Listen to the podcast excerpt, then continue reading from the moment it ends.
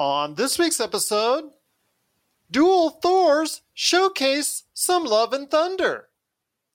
Just how good is Star Trek Strange New Worlds?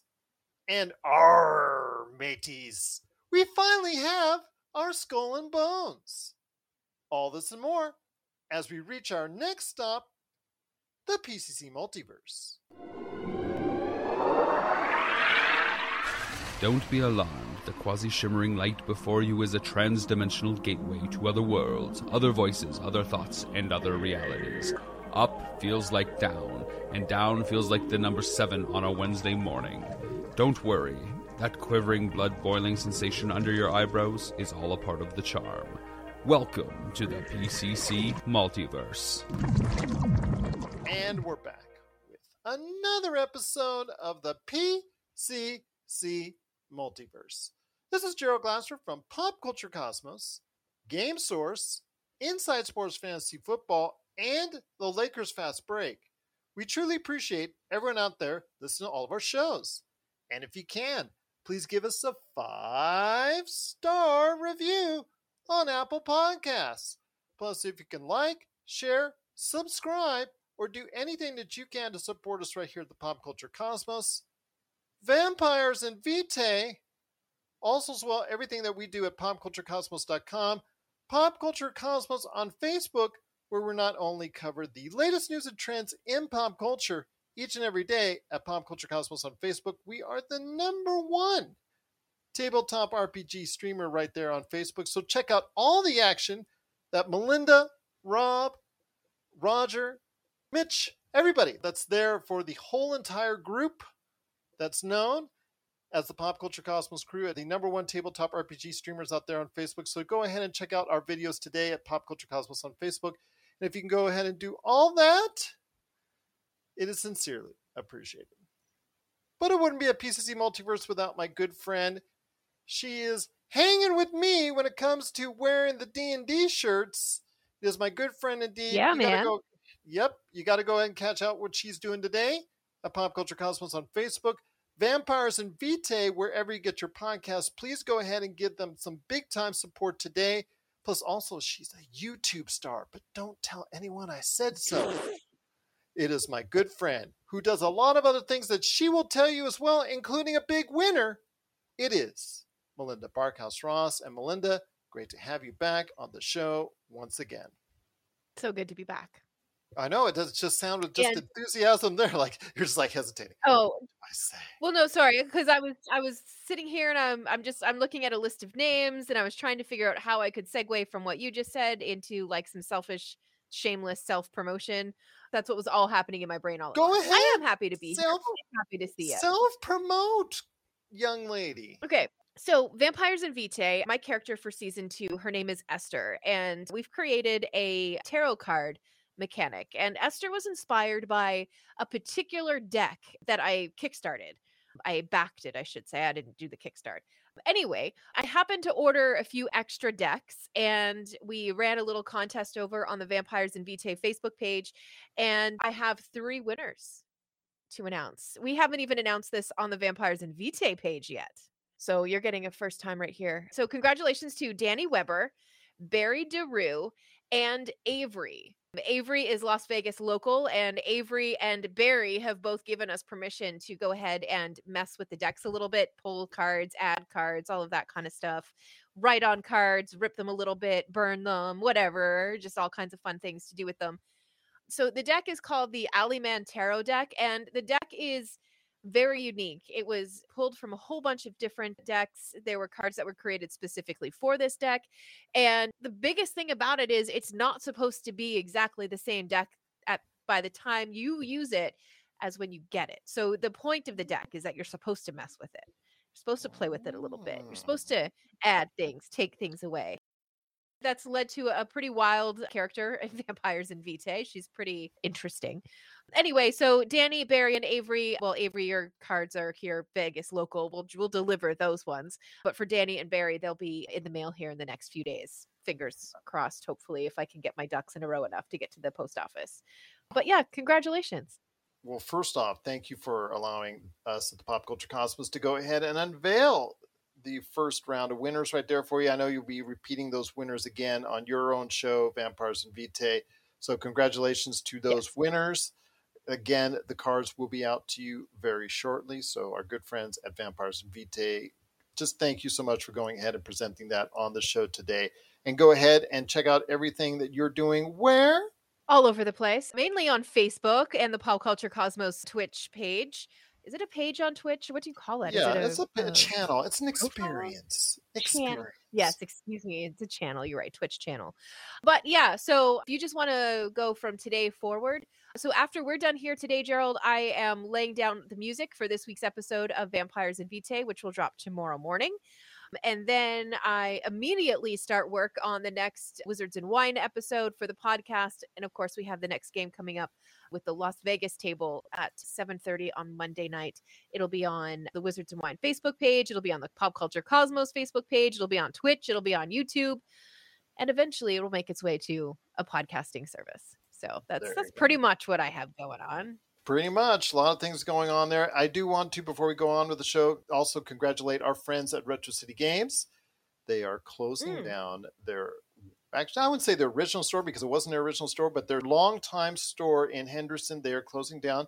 But for a good reason, because they're moving to an even bigger, grander, and more convenient store in Henderson. It's going to be 213 North Stephanie. So go ahead and check it out. The grand opening is next week. So go ahead and check us out there. I'm going to be live streaming from there. We're going to be doing a lot of great stuff there as the opening for Retro City Games in their new location on Stephanie. If you have any questions, just go ahead and stop by the Facebook page and Instagram pages at Retro City Games. But congratulations to both Douglas and also Nicole on the great work that they've done over the years. They've got two great locations on the strip and also coming soon a new location in Henderson as well. But coming up on the PC Multiverse, we've got a lot of great things to talk about, including some video game action on the back end where we're talking Nacon Connect. Who is Nacon? Nason? Nacon? Nason? You say Nason, I say and why Nacon. Are they connected? Why are they connected? Indeed. But we'll talk about why this French video game publisher has a lot to talk about coming up, including some flashbacks to the 80s in their upcoming video games that's coming up on the back end, along with an update on God of War Ragnarok and a release date for that game. Plus, da da da da, my goodness, a treasure is found with Skull and Bones from Ubisoft finally getting a release date. We'll tell you when both of those games are coming out this fall. That's coming up on the back end of the show. We also pay tribute to James Caan. Rest in peace. He unfortunately passed away at the age of 82 today. We'll talk a little bit about his career coming up on the back end.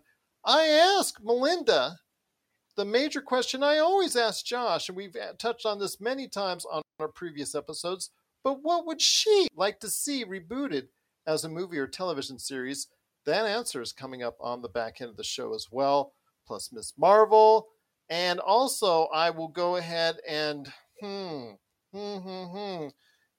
Yeah, I guess maybe do a little teasing to Melinda in regards to her, the Star Trek super fan that she is, why she hasn't checked out Strange New Worlds. That's coming up on the show as well. But first, my friend, at the box office this weekend, it's a movie that you had talked about that you had predicted would be the biggest hit of the MCU season this year. I'm not sure if it's going to beat Black Panther 2. We'll see. You also said it's going to beat Doctor Strange in the Multiverse of Madness. That's Thor, Love and Thunder. That's hitting theaters this weekend. It is return for Natalie Portman as the Lady Thor. She gains those powers and becomes a major force in the MCU in this Taika Waititi sequel. It's the fourth Thor film, but it's the second film directed by Taika Waititi, who also plays Korg, the, the rock giant that's also a funny guy as, as well. So I want to hear your thoughts on this. You got Valkyrie, you've got Russell Crowe in there as Zeus, you've got Christian Bale as the enemy, as Gorr the God Butcher, looking for revenge against all the gods. Looks like it's going to be set up to a lot of fun. The thing is, though, the movie came out and Metacritic currently has it as a 60 with reviews all over the place from it's another great Taika Waititi production to One I saw from Time magazine saying it was just a snooze. So I want to hear your thoughts on this. The reviews are all over the place. The advance word is that it's going to probably hit around $150 million domestic, which isn't a whole lot more than Minions Rise of Gru last weekend. What are your thoughts? Do you still have those same hopes as far as Thor Love and Thunder upending Doctor Strange the Multiverse of Madness and reaching a billion dollars? Because just where is it going to go over a billion? I'm not so sure. It's at 950 million, Doctor Strange, and it's already lost a lot of steam. So I'm going to say it's just going to miss unless it gets a little help from Disney. But your thoughts on Thor's Love and Thunder's ultimate success? Yeah, I think it's going to be hugely successful. Look at the the actors who have signed on for it. Christian Bale and Russell Crowe. Are you kidding me right now? You're going to add those on top of us finally seeing Jane take the hammer and become Thor. Mm-hmm. I mean, we we've read the arc in in the comics, and it was fantastic. I enjoyed every single comic that I read, except I will say though, I was working in radio at the time, filling in on the morning show, and the other female who was part of the show, she was doing like the entertainment news for the day, and she just like straight up spoiled who the female Thor was before I managed to get to the comic book store and read the comic. I was like, "What?" You're Why like, "Gee, thanks." Yeah, yeah. All I'm saying is I have a little bit of a history with this particular arc that they're going to take on by having uh, Jane become Thor. So I'm I'm really looking forward to it. I think it's going to be a lot of fun to watch. It just feels like a summer movie. It feels right. I think it's setting itself up in, in all of the correct ways. I think it's going to be another bright and colorful Thor movie, which is a lot better than whatever Thor 2 was. I did not enjoy that movie at all. No one did. That's okay. Yeah. So I think I fell asleep. And I mean, I've given Multiverse of Madness. I it took Robbie and I like five tries to get through the whole movie. We kept falling asleep. um, so I don't think that's how I'm going to react with the the new Thor movie, though. I, I think it's going to do quite well, and I'm really excited for it. So you think it's going to do? It has to do over a billion dollars because, like I said, the movie Doctor Strange: The Multiverse of Madness has stalled right a little over 950 million dollars right now. It most yeah. likely will not get to a billion unless it has some help from Disney in some form or fashion. So it will probably right. Thor: Love and Thunder will probably have to do over a billion to beat it. So you think it'll do more than a billion dollars at the box office? Said that before that it would have to. Well, no, I, you said it would it would beat Doctor Strange and Multiverse Madness. I think that was your right. Okay, fine. Okay, fine. I will continue to eat that crow. I, I predict that it will do over a billion dollars in the worldwide market. And I think that it's going to be one of the most successful Thor movies. I just think it looks like it's going to be a lot of fun. I think that Christian Bale as a villain is fantastic. I think it's a brilliant move. And Russell Crowe as Zeus, I'm here for it. Well, I don't say Crow or not. I think that it's still going to do pretty good. I think that it's still up for debate. I wish it would have come out last weekend. I would feel more confident confident about it going over a billion dollars had it come out on the July 4th weekend because we saw that people were willing to go out and see a movie, pretty much any new movie that was coming out. In fact, they saw Minions Rise of Gru and they they came out and exceeded expectations. So I think if uh, you know, going back in time, Disney probably would have, have had a change of heart and probably put it on the July 4th weekend. Roger says he watched Multiverse twice in 24 hours, enjoyed it more the second time. Roger, I enjoyed it more at home. I thought for my television, it was actually better suited than actually at the theater I was at, to give you that idea as well. I kind of liked it better the second time around at home on my TV. So I actually like that experience a lot more. I think Disney Plus goes out of its way to make a home experience with its IMAX enhanced and also everything that they do to update it to modern televisions. A really good job of it. So I agree with you there on that sense. But yeah, Thor: Love and Thunder. I think it will do very well. I'm not sure if it's going to pass the billion dollar mark. I still kind of I'm all over the place. I'm hoping you're right. I'm actually hoping you're right. I'm hoping that you won't have to pull out the turkey. I mean slash crow that I had to eat on the last week's episode of the PCC Multiverse, and and I hope that everything will go ahead as far as MCU going forward. But I had this conversation with my good friend in Australia, Ben Arnault from the Smoking Hot Confessions, about the future of where we're at in this phase four, about it being confusing to people. You don't know the direction. I know Comic Con later this month will hopefully clear things up as Marvel makes an appearance and sets out forth its phase four slash phase five and, and starts to go ahead and explain itself there. But I really think that right now a lot of people are trying to figure out what is going on. Is you know the multiverse the main thing? Should they be worried more about something else? It's just kind of hard to figure out what's going on in phase four, and I think that's leading to part of the reason why that you're not seeing the, as big a numbers on the MCU movies. Plus, Disney Plus is an added thing in the mix on the reasons why that the MCU movies are not hitting as strongly as they have been in the past in previous phases of the MCU. That's right. And we are on a bit of an uptick again with COVID infections and things like that. So that may play a little bit into it as well. That might keep people mm-hmm. from going out to the good movie point. theater Very good point. on a global stage, not just here in North America. So I guess we'll just have to wait and see. But I just have a super good feeling about this movie. Well, if it gets released in China, that's a big boom. I know that that's part of the reason why that Doctor Strange has been not available in certain areas of the markets in the world. That's part of the reason why it didn't achieve that huge success that let's say Spider-Man No Way Home achieved, you know, as it achieved close to 2 billion dollars in its own right. So, I think that if Thor is released in virtually all of its markets out there, it can really do well, perhaps even better than Doctor Strange we'll see. I think again, being out on the July 4th weekend probably would have given it that nice little little shot out there that I think would have really sent it out strong because you see the reaction out there from people watching Minions Rise of Gru. So again, we'll see. There's going to be a nice little battle at the box office. But if you have thoughts out there on Thor Love and Thunder, I know I'm going to check it out. I know Melinda's going to check it out. Are you going to check out Thor Love and Thunder? We would love to hear your thoughts. PopCultureCosmos at yahoo.com. Hey, this is Chad from Ghost Toasters, and you're listening to Pop Culture Cosmos Podcast.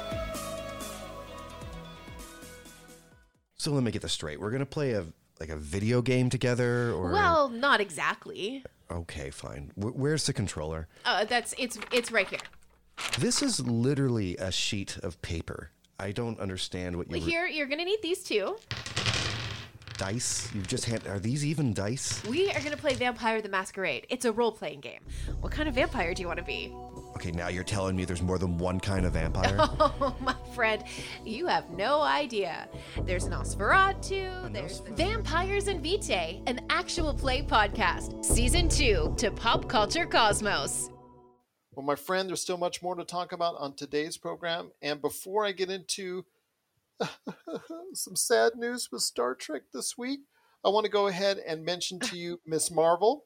Speaking of Disney Plus, as we Yes. just talked about, Mhm. Miss Marvel episode five, kind of a shorter episode this week, touched on the backstory of the great grandma of Kamala Khan and her story in Pakistan and uh, actually in India and how it had to separate because of British controlled India was it was actually becoming fragmented because it was becoming more of an independent country and the Muslims had to go ahead I believe and move over to Pakistan if I'm not mistaken and in the process of doing so and the in dealing with you know the train issues and the sheer amount of people that were having to migrate over from one area to another. I mean those parts uh, were very fascinating to see. I love that intro for this episode. If you've caught that yet out there miss the miss the way that they popped in the Marvel as far as an old 40s style film and how they did the Marvel intro for Right. that, I thought was really, really good. It reminded me a lot of what they did in WandaVision on a couple of episodes. So I really applaud Marvel for being creative and out of the box like that. But, you know, just incorporating the Marvel history and what they're doing in the episode with the actual real life history and blending it in and of itself, I think is really a good way to go ahead and do it. But your thoughts on Miss Marvel? It sounds like you got a chance to check it out and, and share some thoughts on that because, again, it was a shorter episode, but I still thought it told a pretty good tale, especially from how and where the clandestines, the jinn, the evil, bad people that are in the series, but also the, from the perspective of exactly how the bangle came to be so important in the first place. Yeah, absolutely. I still feel like this is intended for a bit of a younger audience, Mm. which is not at all a criticism. I think that it's very smart for Marvel to have done that. And I'm really enjoying it. This week, I spent a little bit more time watching The Boys. So I'm all caught up on The Boys. And yes, including that episode. So, Miss Marvel, I'm going to have to spend a little bit more time with the latest episode because, to be completely honest, it was in the background while I was prepping for two different games, such as the life of running Dungeons and Dragon games. But so I really appreciate and enjoy the the direction that they're in. I think it's the correct way to do it, and I think that everything that they are doing, I think, is setting a, a really great tone for the series. And uh, have they announced if there's getting a season two yet? No, they've not announced it yet, but she has already been demonstrated, or she's actually performed. They showed footage from, I guess, say some type of uh, theme park experience or some time like that. I saw footage on YouTube where she was integrated as part of it, along with Captain Marvel and also Falcon, aka Captain America, and some other individuals, Ant Man and the Wasp. They were all part of this, so she was like all part of the team. They all knew each other, and it just seemed like that that she was part of this this whole big family now. And she had all the on the comic book costume and it seems like Perfect. they've already got her set f- going forward and that she's going to be a major part of what goes on in the future. Of course she's going to be part of the marvels captain marvel 2 the marvels when that comes out.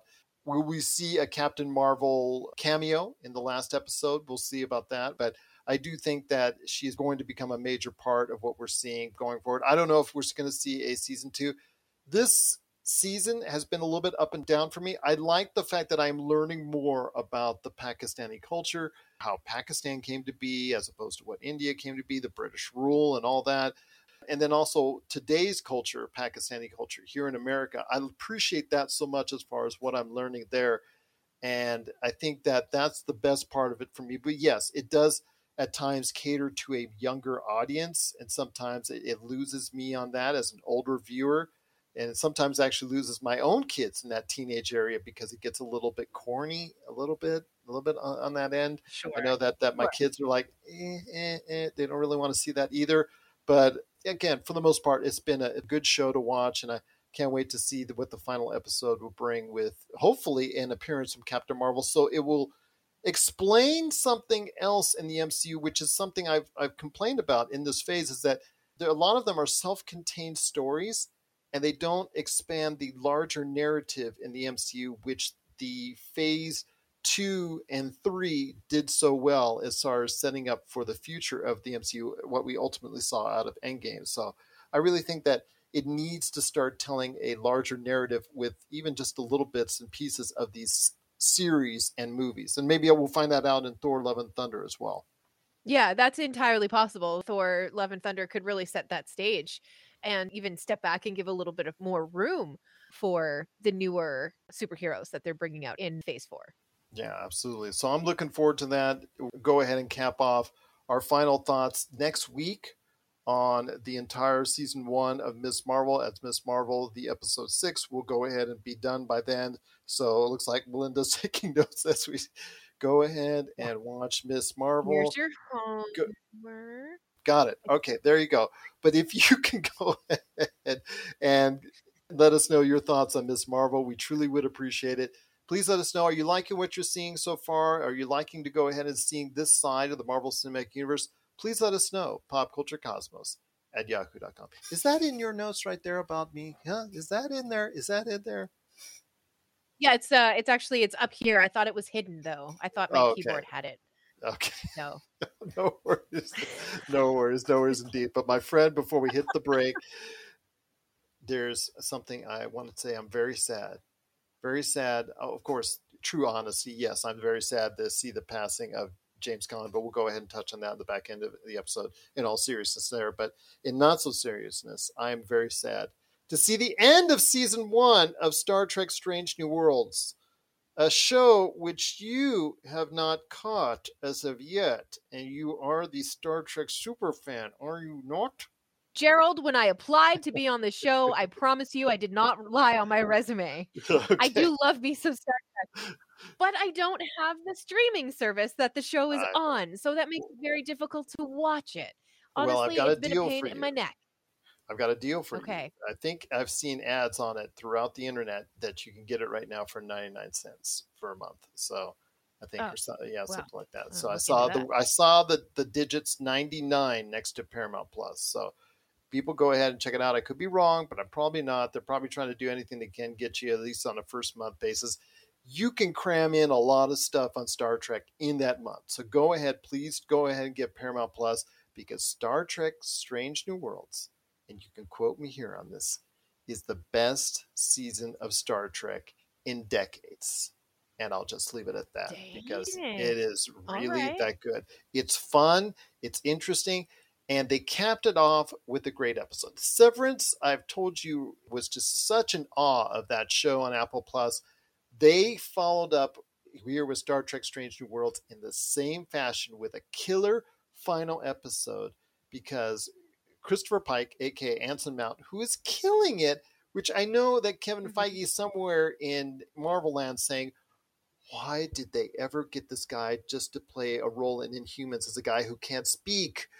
I can't believe Right. it. We blew it there. Yes. So he is just tremendous as Captain Pike, and he's done such a great job. The entire crew has done a great job. It's just a sensational show.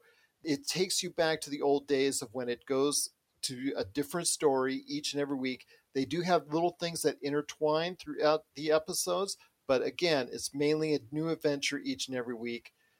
Roger says Melinda is welcome to come to my house and watch it with me. So there you go. You've got an invitation right there from Rogers. You can you and Robbie go right there. Go ahead, check out Star Trek. Put that in the notes. go ahead, invade Rogers' house. We'll go make ahead. it a day. Yes, Don't forget swimsuit because Roger has a pool. Yes, and don't forget to go ahead and raid the fridge. Please raid the fridge. Yes. Make sure you yes. Okay, grab the beer. But and yes, the liquor cabinet. It's Yes. impressive. Yes, absolutely. but I will say that people need to go ahead and check out what you're seeing at Star Trek Strange New Worlds because it is absolutely one of the best seasons of Star Trek that's out there. I mean, I was highly disinterested in watching this season of Star Trek Picard, which I know you have issues with me on. Again, it's been for me a bumpy ride on Star Trek Picard, but Star Trek Strange New Worlds gets you right back in. Discovery has, I know for some, been a, been a hard watch, but that has gotten progressively better and better in its storytelling.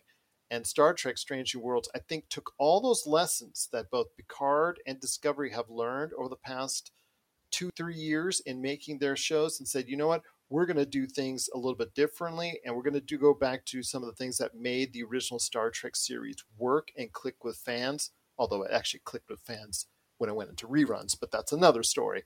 What clicked with fans, and they took a lot of that, plus they grabbed some stuff from the new shows and they made it a right blend. And but most important thing is that this crew has a lot of fun working with each other. It comes across on screen that they really enjoy working with each other, and that I think makes the show really one of the best so far this year and the best Star Trek series.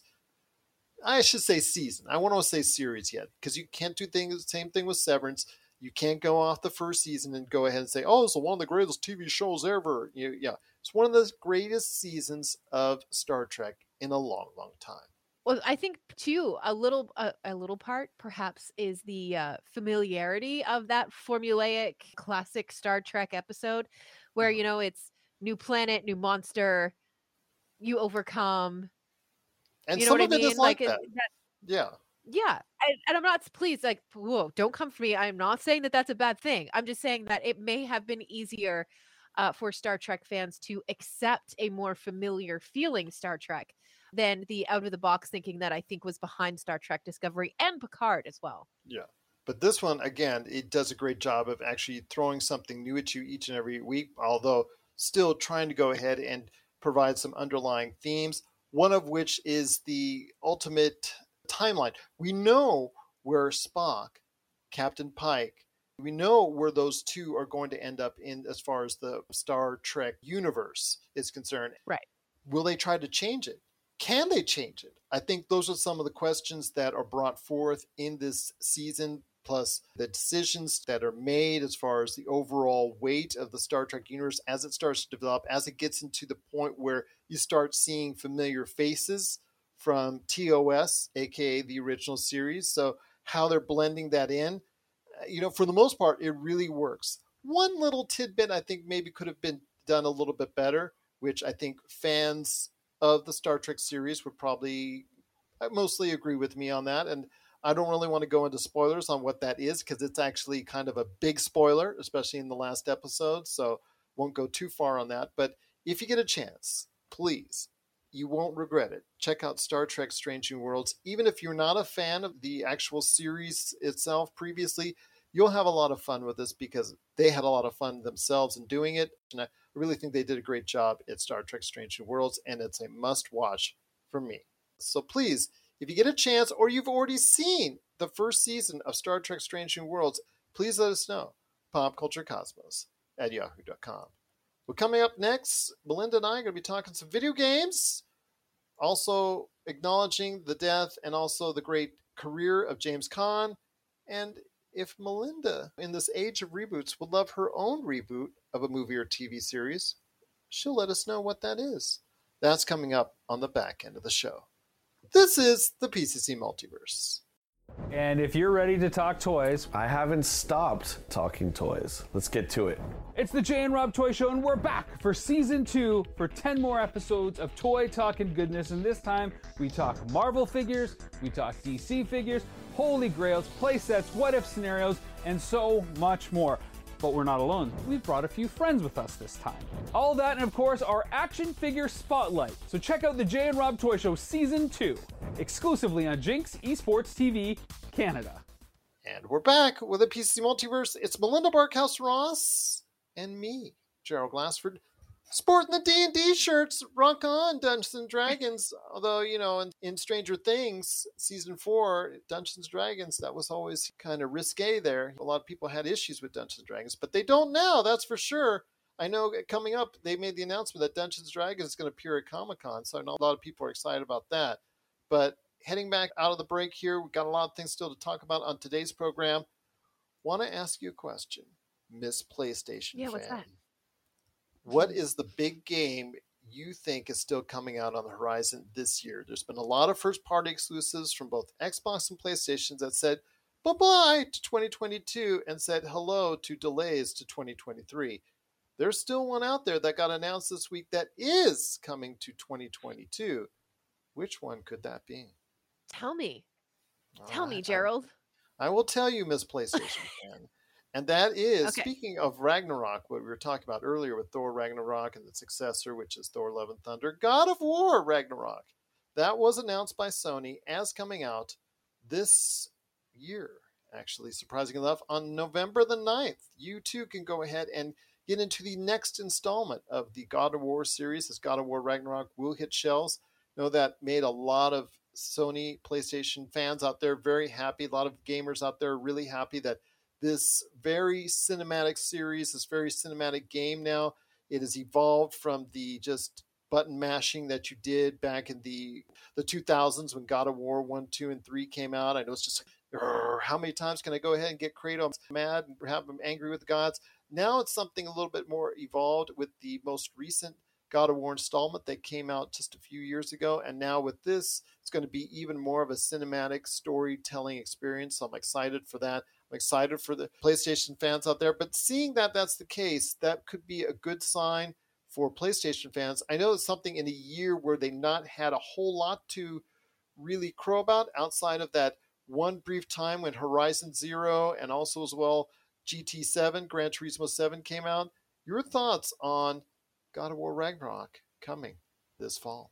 yeah, I think it's wonderful news. And I haven't really gotten super into this particular line of video games, but I know quite a few people who are very much into all of that stuff. So I don't know if I'm personally going to pick up the game just because you need to have time to sit down and play the games. And right now I don't have a whole lot of time. I'm excited for new video games. I'm always excited to uh, see them. And I'll probably tune in to a couple of different Twitch channels that I am sure have the game the day that it releases so I can have a look at it and see how it is. Well, Sony actually they can thank Xbox because Xbox with Starfield that was supposed to be coming out 11 11 22 they had that date hold for quite some time that they had already said they were going to release on and then you know they went up and blew it and delayed it to 2023 so that left the door wide open for Sony to say, hey, we're going to walk right in there with our own God of War Ragnarok. And there you go.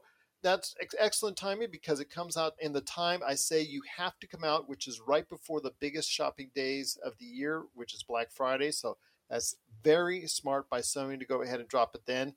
But just announced a couple of days later, knowing that God of War Ragnarok is going to be one of the biggest video game drops of the year, Ubisoft, in all of its infinite wisdom, decided to go ahead and announce that they have a release date for finally one of the longest delayed games in development history. It's been well over five, six years now. I mean, I remember saw it being debuted at 2017 at E3, which tells me that it probably was in development for quite some time before that. And that is Skull and Bones, the pirate multiplayer game that's going to be coming out by Ubisoft. And they had the infinite wisdom to drop it, or at least they're going to as of now, the release date they're going to drop it on is November the 8th, a day before God of War Ragnarok. So this is a game that doesn't have a, a whole lot of good history behind it, being that it's been delayed for so long. A lot of interest has waned over the years over it. Tell me, in all of your infinite wisdom, if this is a good idea for Ubisoft to drop it the day before God of War Ragnarok. Well, you release it the day before and hope that the day after God of War comes out, people still remember that your game is here. Or they have um, enough money. Yeah, that's a concern. But gosh, I still have such a bad taste in my mouth with everything that happened with the Cyberpunk game Yeah, Cyberpunk 2077. Yes. Yeah, Cyberpunk 2077. Yeah. You hit it. Okay, good. Perfect. Because we bought the game and we were trying to play it when it was super buggy for the PS4. I know that it's fine now, I believe, for the PS5, but I don't think that it's really super easy to play yet on the PS4. I think they're still working on it. Still some rough Um, patches. Yeah, but now that you know you finally find out that a game is about to drop after delay after delay after delay, uh, I don't know. It just makes me feel a certain kind of way because we got burnt with that cyberpunk thing. That makes me really nervous I when don't you hear about you. games being delayed. Honestly, if they had have delayed cyberpunk again, people would have been upset about it. But I would have been happier having a game that I could have played out of the box versus a game that I had to fight with to be able to play. And there's a difference. Yeah, that's true. Perhaps Skull and Bones took that extra amount of time to really sort themselves out and make sure that they're delivering a, a playable game right away. I don't know. Well, the first thing that's surprising to me is that Ubisoft kept it alive after all these years. Because usually, if a game like that is in development for that long, it's usually canceled. They usually will just oh, go that ahead. That just tells me that it's somebody's passion project. yeah, must be Ubisoft. you know, so somebody, yeah, somebody close to the top in Ubisoft is like, this game has to happen. I know there's issues, I know there's problems, but it has to happen. So uh, like again, oh, well over five, six years, possibly even seven years, even more of development in that game is finally going to come to a head as it gets debuted to right now a November 8th street date. Again, coming a day before God of War Ragnarok.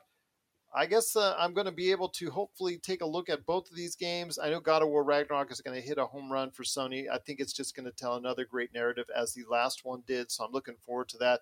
We don't know about Skull and Bones. We'll see. I mean, the footage is out there. I've shared it on Game Source and Pop Culture Cosmos. So you want to take a look, it's right there for you on Facebook. But yes, those two are matching up. It looks like hopefully we'll see what happens at the Black Friday Showdown.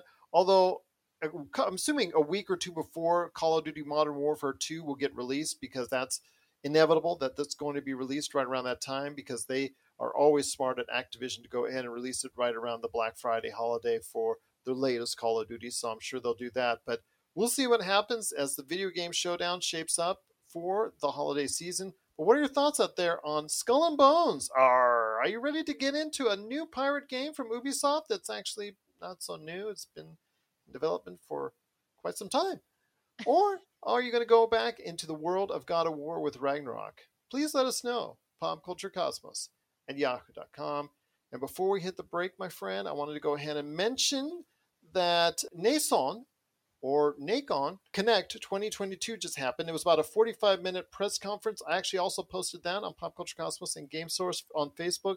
That was a 45 minute presentation from a French publisher, video game publisher, which I've only heard of a couple times, in all honesty. I know a lot of gamers out there saying, Who? Who? Who? Well, hopefully, get a chance to check out their presentation because they've got several games that look pretty good that are on the way the two most notable, well, actually, the most notable is the Lord of Rings Gollum. I think a lot of people that already know that that's going to come out. They showcase that a lot more. They showcased a lot of other games as well, but the two that kind of stuck out to me were the flashbacks to the 80s in a new RoboCop game and a new The Terminator game that are both coming on the way sometime in 2023. So, Melinda, and I probably should not be doing this in a bad Arnold Schwarzenegger accent, but are you willing are you willing to say I'll be back for another Terminator game or go ahead and I don't know what the catchphrase is for RoboCop. I forget. I haven't seen that movie in a long time. But yes, are you willing to go back to a RoboCop or Terminator game from Nacon? I'll give some time to a RoboCop game. Okay. Absolutely. Yeah. I'll make some time for that. Okay. Might have to Well, cancel a, a game session or two. Maybe there won't be a podcast one week, but I'll give some time to it. Okay. Well, from what I'm hearing, the Terminator game it looks like it's going to be like an open world kind of game set between the rise of Skynet and the formation of John Connor's resistance. So I guess you get to maybe be one side or another, which would be kind of cool that you can go ahead and be one or the other as far as play it from that aspect. And it looks like RoboCop is, and I think it, for the best part, it, it was going to be a first person shooter type experience, which I think that's pretty much going to be what it needs to be instead of being something, uh, you know, Yeah. as far as, oh, I guess it needs to have an open world or whatnot. No, it needs just, if it does a straight linear job of telling a story from a Robocop perspective, I think that's probably the best suited for it for that type of game.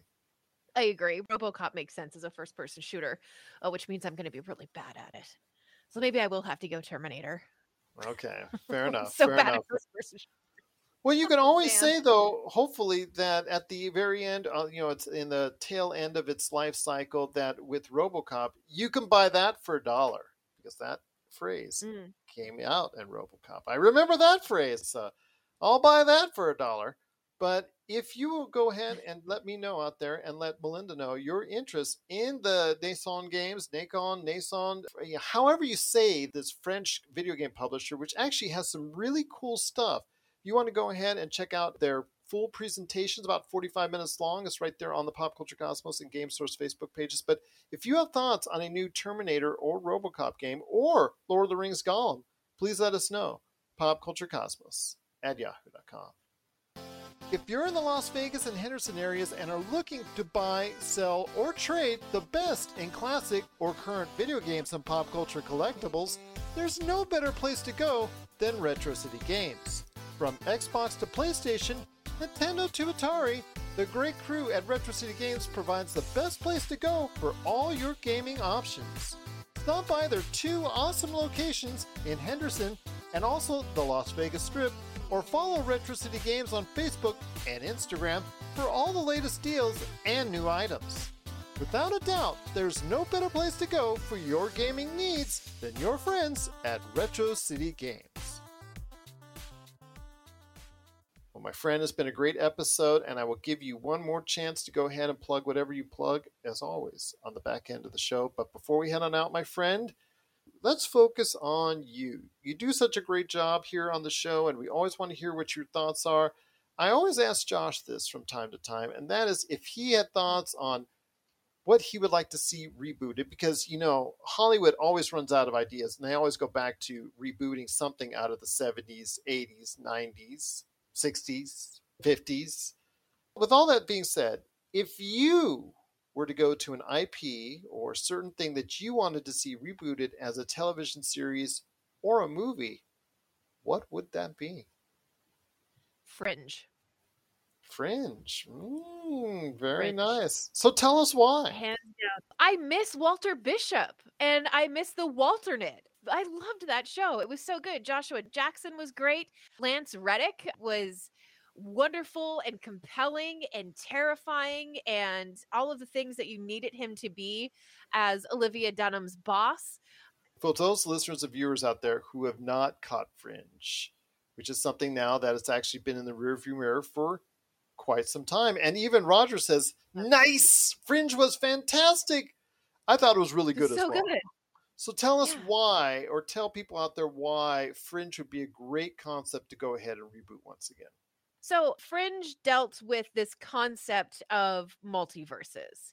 And there was a part of it where Walter Bishop, in our universe, that's in quotations because we're going to talk about the Walternate as well. But what he does is he gets these children together that have these unusual um, abilities. They're not really powers, they're just things that they're able to do. And it makes it easier for them to help him navigate into another multiverse.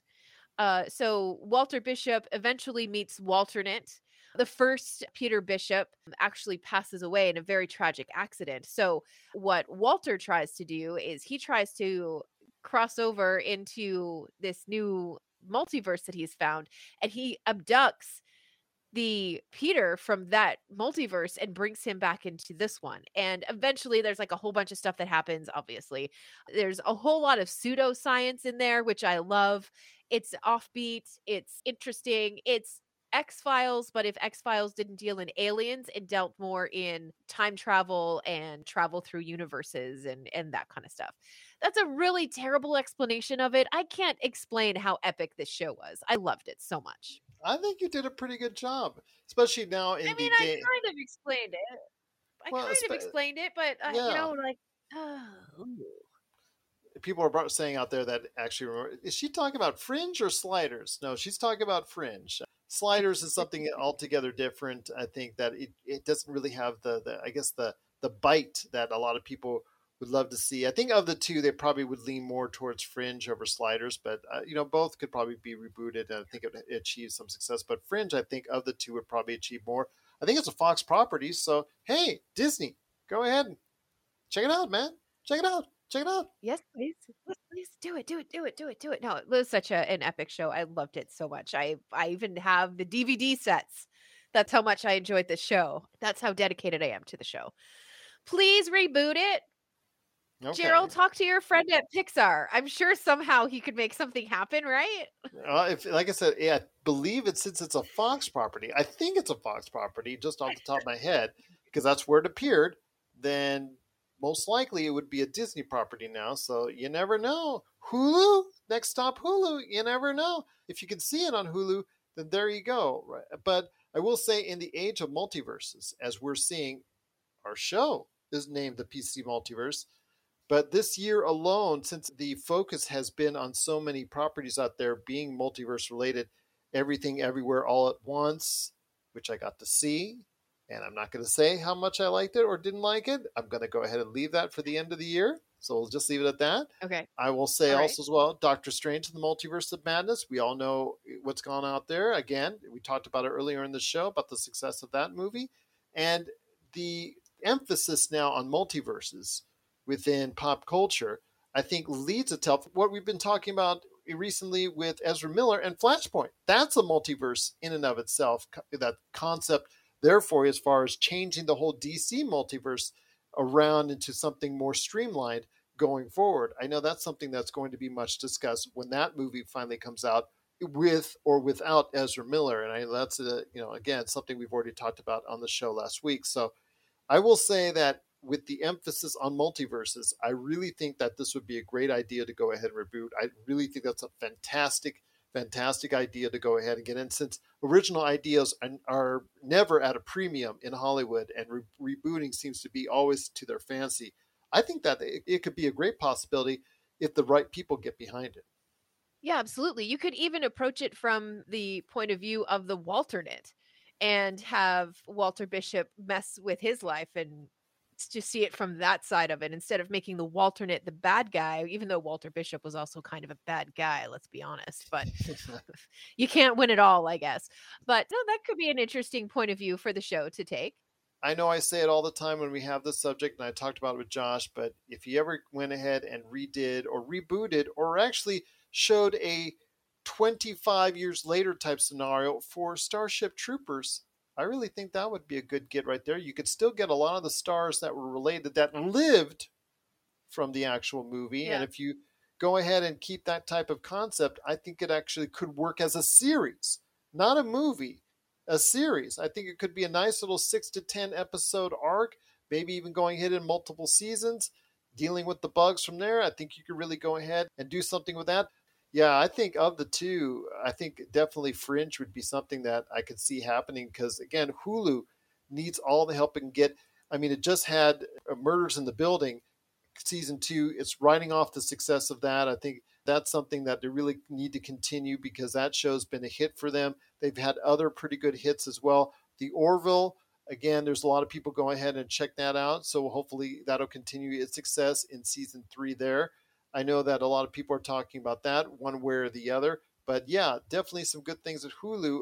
Hulu looks like they are finally on the rise after many years of being like there as a streaming service. So Fringe, if it's owned by Disney, could be just a trick, a reboot of that. And don't forget too, the new season of What We Do in the Shadows drops. I don't think it's next week. I think it's the week after that. Yeah, FX Don't and forget Hulu. that's also on Hulu. Yeah, Yeah. absolutely, absolutely. Speaking of Taika Waititi, like we did earlier in the episode, he still oversees that as far as an executive producer is concerned. So yeah, absolutely. What we do in the shadows. So Hulu, I mean, and only murders in the building. I think that's still been a great big hit for them. That's still about ready to earn a lot of Emmy nominations because I know the Emmy nominations are coming around the corner. So interested to see how far that still gets because I know a lot of people have been loving that, but we'll wait and see. But I do like your idea of a fringe reboot. I think that's an excellent get. I think we got to go ahead and put you in charge of new series. Got to go ahead and do that.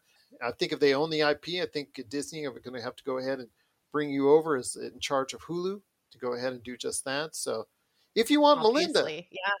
so, everyone out there, if you want Melinda to go ahead and start this reboot of Fringe, or if you just want to see a reboot of Fringe, or if you want a new reboot of some type of IP property out there, please let us know what you're thinking.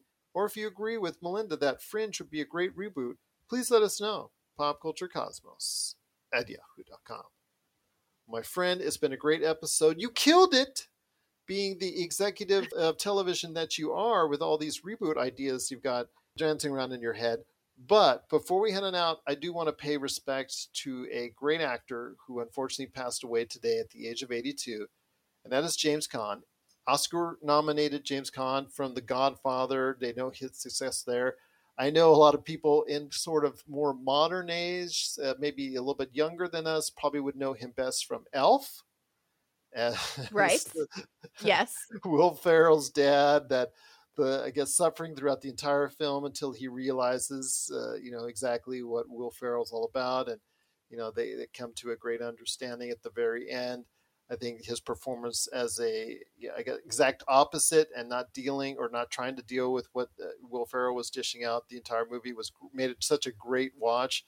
I think uh, his performance there was outstanding don't forget a movie that really got him a lot of praise and actually kicked off the career of Kathy Bates, Misery. That Yes. movie is very, very creepy.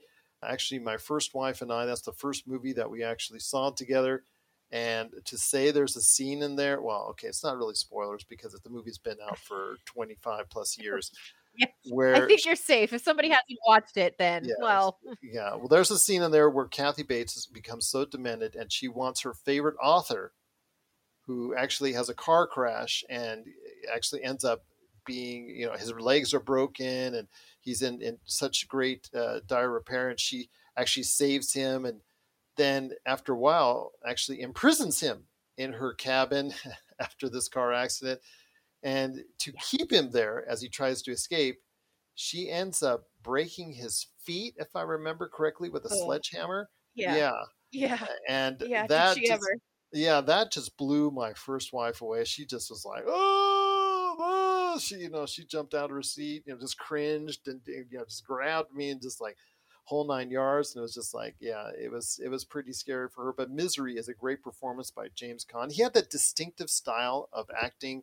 I really think. Oh, the ankles. Yeah, that's right, Roger. Ankles. Yeah, he broke. She broke his ankles, but yeah, I mean his feet were messed up. I just remember the whole feet, uh, the, you know, from the ankles down, they were just all messed up during that sequence. And yeah, absolutely, good point. Yeah, just truly a, a very scary movie. But he had great performances throughout the years. Obviously, he's the father of Scott Caan, who saw a lot of fame with the rebooted Hawaii Five O series. But any memories of James Caan before we head on out? You'd be neglecting Mhm. part of his career if you didn't mention Dick Tracy. Honeymoon in Vegas, he was in that as well. He was in news radio. He was in The Way of the Gun that came out in 2000. There was in The Shadows. He's been in Simpson episodes. He's been in Family Guy episodes. He had something to do with the annoying orange. You know, uh, this guy, you might not have even been aware that you were watching Mr. Caan on television, but you certainly were. Yeah, and his earlier career doing a lot of films in the 70s, uh, even the late 60s, and then, uh, you know, going into the 80s, he had a good career as far as continuing on then. But yeah, definitely a very decorated career for James Caan, and we pay respects to him and his great career passing at the age of 82. So thank you for all you've done, and our respects to the family from all of us here at the Pop Culture Cosmos. So before we head on out, my friend, always a great time indeed. You've been fantastic as always, Melinda, but any last thoughts before we head on out? Yes, congratulations again to the three winners for the Vampires and Vitae contest that we were running. Again, Danny Weber, Barry DeRue, and Avery. Congratulations to all of you.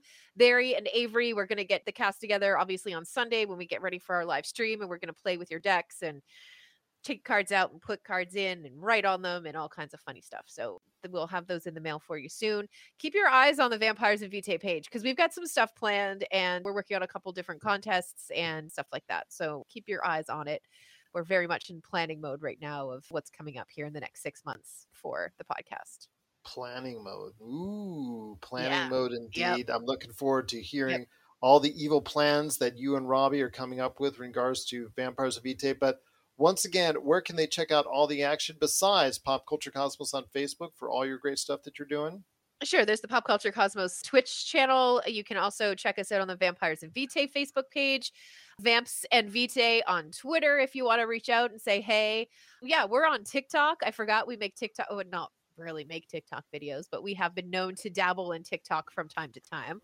And yeah, TikTok. we're really excited and super proud of this season. It's been a lot of fun so far with two brand new players at the table, Roger being one of them. So it's been very fun. And with Wizards and Wine, we've got The Wild Beyond the Witchlight in full swing now.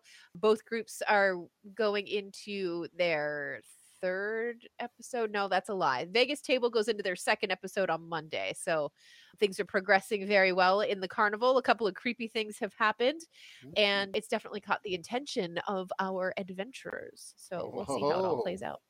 Yes, we will indeed. So please catch it, Wizards and Wine with the Wild Beyond the Witchlight. Also, as well, definitely check out Vampires and Vitae. Roger always runs our games on Mondays. Next couple of weeks we have off, but once we come back, going come back strong with Demolition Force right there with Roger heading the way, going ahead and getting frustrated by our entire group of crazies known as the players that he has on Mondays. that includes us from eh? time to time. Yes, bless him indeed. Sure does. But also, don't forget the weekends with Mitch. He does a tremendous job of being a DM for our great games on the weekends. So please go ahead and check out the action with Mitch. And again, we truly appreciate everyone supporting what we do here at the Pop Culture Cosmos. Want to mention on Monday's show, Josh and I have got some good stuff planned, including the results from the box office weekend for Thor Love and Thunder. Hopefully, we can elaborate more on our thoughts on the movie itself. Was it good? Was it not so good? Was it something you can't afford to miss? The MCU? What's it going to tell us? We'll find out. Plus, I got an interesting email over the past couple days in regards to a study that was made by a little separate group.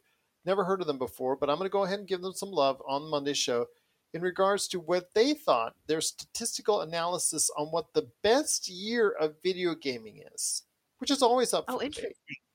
Yes, Yeah. I mean, for, on on our show, we always thought because of the history that has been made by the properties that were actually released in 2007, the influence on the gaming industry that there is no better year for gaming than 2007. And you can look up the titles, or we'll go ahead and listen to our show on Monday. We'll tell you why, but they have a different idea what year that could be. So we're going to go ahead and elaborate on their thoughts on the year and years they think are the best years for video gaming and see if we agree or disagree. And they have a central theme as well on what that could be. So we'll go ahead and talk more about this study on what they think. I'll tell you the entity what it is on Monday on what they think the best year in video games could be. And if you could let us know what your thoughts on the best year of video games was ever for you, please let us know. PopCultureCosmos at yahoo.com. But definitely on Monday, we're going to be talking about what exactly is the best year for video games. We'll tell you our thoughts once again on Monday on the pop culture cosmos. So for Melinda Barkhouse Ross, this is Gerald Glassford. It's another beautiful day in paradise right here in the PCC multiverse. We thank you for listening. And here's hoping you have yourself a great